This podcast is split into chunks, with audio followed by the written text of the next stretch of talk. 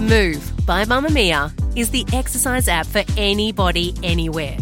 And in case you missed it, we dropped a brand new stretching collection that can be used to improve mobility and bookend your favourite sweat sessions. Mamamia subscribers get unlimited access to Move, and we drop new workouts every single week. If you're on the hunt for movement that makes you feel good, head to move.mamamia.com.au and use the code MOVE10 to get $10 off a yearly subscription. You're listening to a Mamamia podcast. Mamamia acknowledges the traditional owners of the lands we record this podcast on, the Gadigal people of the Eora Nation, as well as the Wonnarua and the Gamilaroi people. We pay our respects to their elders, past and present, and extend that respect to all Aboriginal and Torres Strait Islander cultures. From Mamamia, hi, I'm Claire Murphy. Welcome to the Quicky, getting you up to speed daily. In case you missed it, the Reserve Bank of Australia upped interest rates earlier this week, the first time they've done so in over 10 years. Today's interest rate hike is likely to be the first of many. Major lenders wasted no time in passing on the first rate rise. The extra quarter of a percent will not only affect how much you'll pay for your mortgage, They raised it higher than predicted, earlier than expected, and after saying they would be cautious and wait for certain markers to be reached before they did, they didn't end up waiting for that information to even arrive before deciding to lift the cash rate. We're being told it's to keep a lid on inflation, but how does that actually work? How long will we be facing higher mortgage rates? And who will be the best and worst off now? Today, we're doing some Economics 101 to explain why this was the interest rate rise we had to have. Mamamia subscribers, you've been asking and we've been listening. Now you can get all of your exclusive subscriber audio on Apple Podcasts. That includes everything from bonus episodes of your favourite pods to exclusive segments to all of our audio series.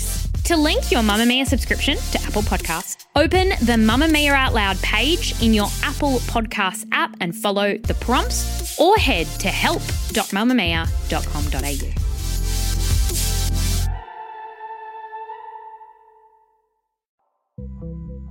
On Tuesday, the Reserve Bank of Australia announced that interest rates would be rising from the historic low of 0.1% to the new level of 0.35%, a 25 basis point increase. The Reserve Bank Governor Philip Lowe explained that it was due to a combination of Australia's low unemployment rate and our recovery from the pandemic, along with the current inflation rate. This resilience of the economy means that the record low interest rates are no longer required. The main driver of the higher inflation has been global developments with a series of major global supply shocks pushing prices up over the past year. The pandemic has interrupted supply chains and it continues to do so with the recent lockdowns in some of the large Chinese cities. The timing of this interest rate rise is a little controversial. There hasn't been a rate rise in more than 10 years, and for one to happen during an election campaign is rare. The last time was back in 2007 when then PM John Howard apologised to the country over it. The RBA don't want to be seen as interfering at the polls, as they're run independently of the government. Despite that, some say it is the current government's fault that this rate rise happened much sooner than expected. Scott Morrison was asked on Monday whether the impending Tuesday rate rise would cause him some headaches when we head out to vote in a few weeks' time. But he said it was nothing he could control. It's not about what it means for politics. You guys always things, see things through a totally political lens. I don't. Later on Tuesday night, we received an email from Julie, who asked a question that many of us have raised What does this all mean? I'd like you to do a deep dive on how a rise in interest rates will slow inflation. My simple understanding of inflation is the rising cost of goods and services. I'd like to know how rising interest rates is meant to slow this down, as I'm really struggling to wrap my brain around it. I'd be really grateful if you could unpack this in the wonderful way that you do. Kind regards, Julie. Julie isn't the only one asking exactly how this whole thing works. With so many numbers being thrown at us as the reasons behind it, it can get pretty muddy. So, Julie, here we go. The RBA is responsible for setting and implementing monetary policy in Australia. and the primary tool for monetary policy is the country's interest rate. It's often referred to as the cash rate.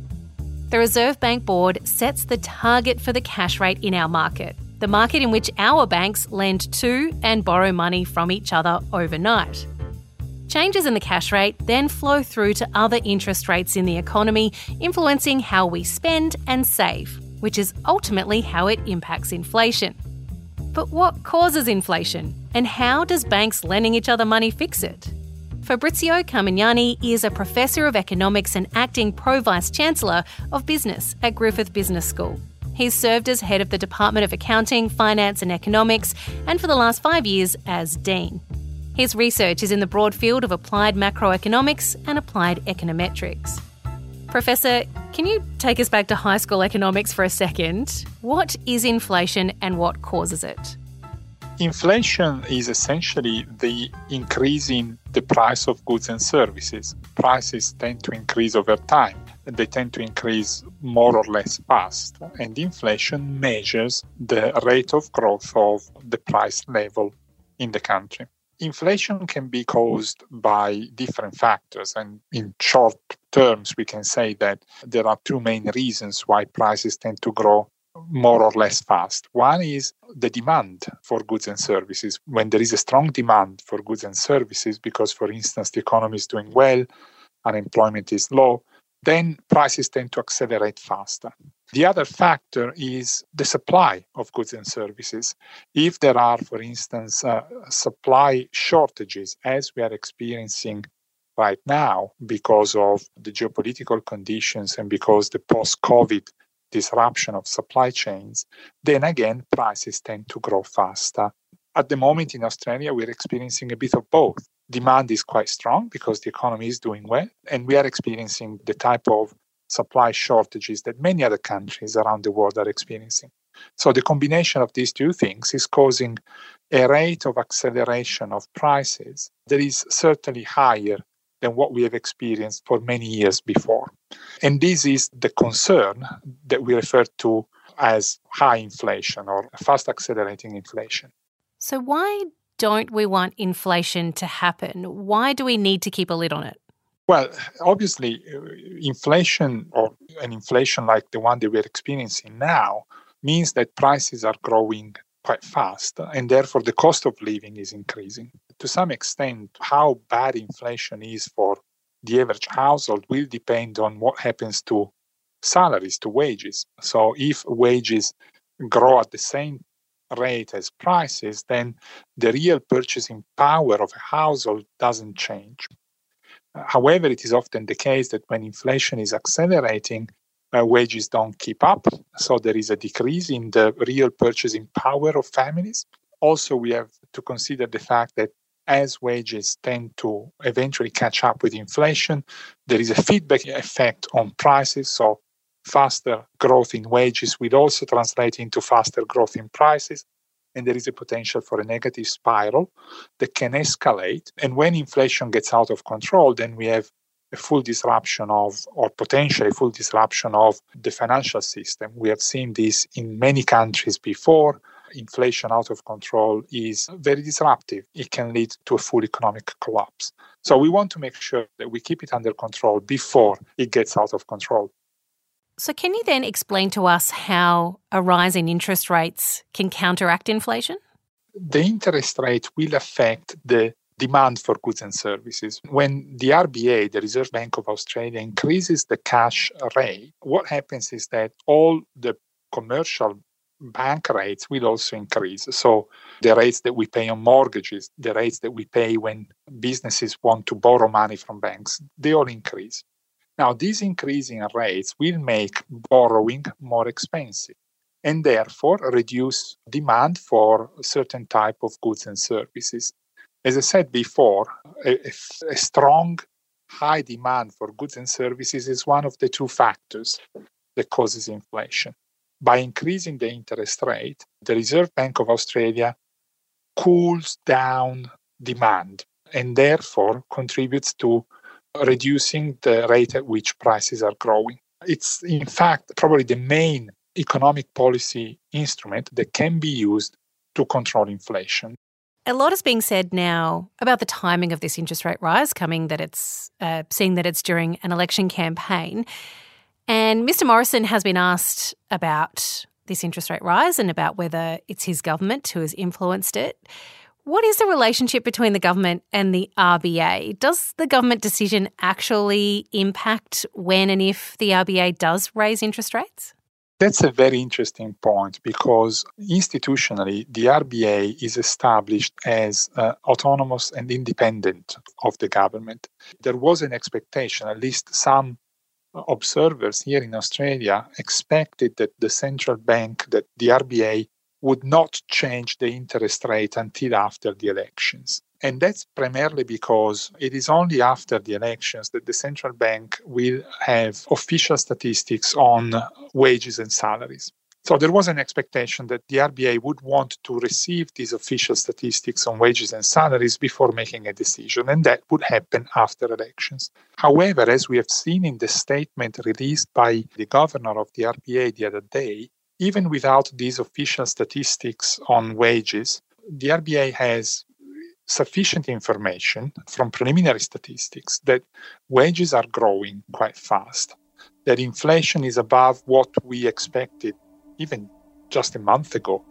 And therefore, based on economic considerations, this is the right time to increase the interest rate. On Tuesday night, just hours after the announcement by the RBA to lift the cash rate, the Commonwealth Bank announced they would be passing on the full rate hike to their customers. The ANZ and Westpac followed suit shortly after, with NAB announcing they too would also increase by the full 0.25% the next morning. According to 2016 data, 37% of Australians have a mortgage, and most of those would have been on a variable rate, or a rate that can be changed according to market fluctuations. Those people are now having to find a bit extra each month from the budget that is already under rising cost of living pressures to pay their home loans.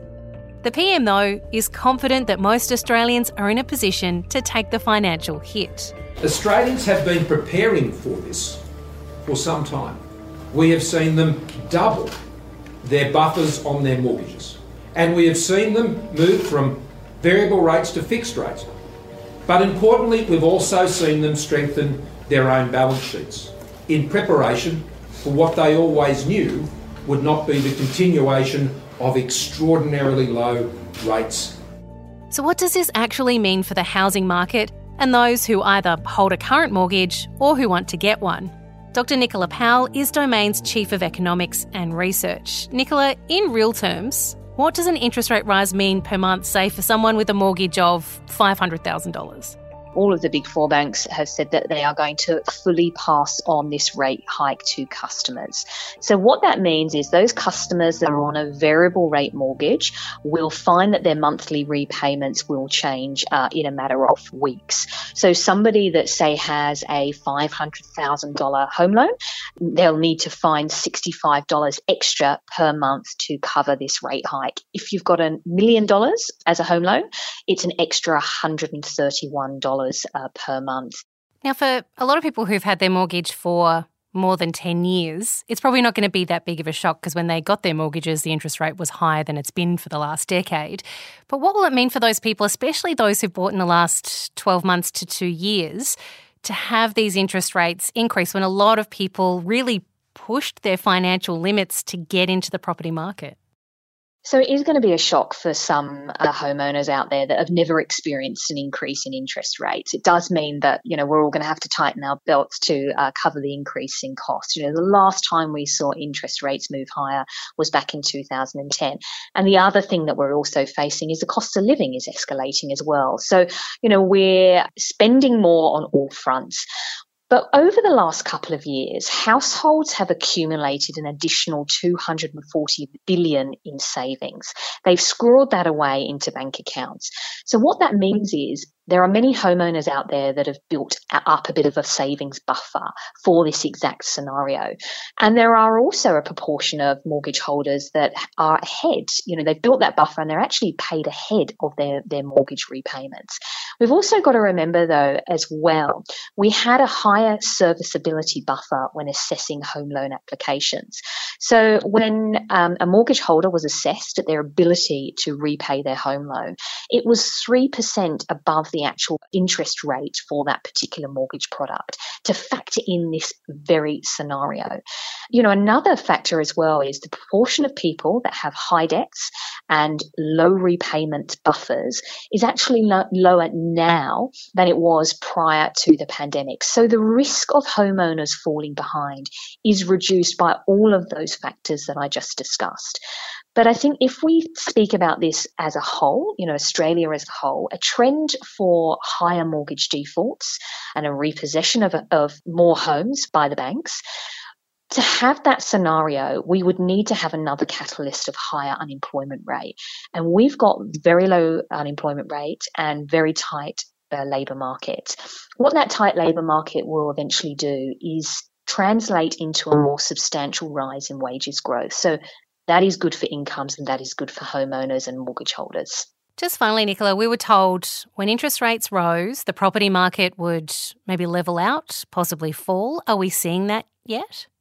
I think the interesting part of this is we were already seeing momentum ease in our housing market before that official cash interest rate was moved higher by the RBA. That was for a variety of reasons why we're seeing some of that momentum come out of our housing market. And it's much more evident in our larger cities of Sydney and Melbourne. And that's because we've seen a pullback in demand because affordability is really constraining buyers. We have seen supply increase. And actually, you know, 2022 has begun in a very different scenario scenario for buyers because there is much greater choice on the market. We have seen listings increase, and buyers are utilising that uh, to their advantage. But also, we've had a period of time where fixed mortgage rates have been moving higher for some time anyway. So I think there is an inverse relationship between uh, the direction of interest rates and housing prices. So I think you know, as we see interest rates rise, we do see more momentum come out of our housing market. We're likely to see that because higher interest rates impact the amount a potential buyer can actually borrow, uh, which has flow on impacts in, into the market. So, will there be more rate rises in our future? The answer to that, according to Philip Lowe, is probably yes. I expect that further increases in interest rates will be necessary over the months ahead. The board is not on a preset path and it will be guided by the evidence and the data as it takes the necessary steps to achieve the medium term inflation target and support full employment in Australia.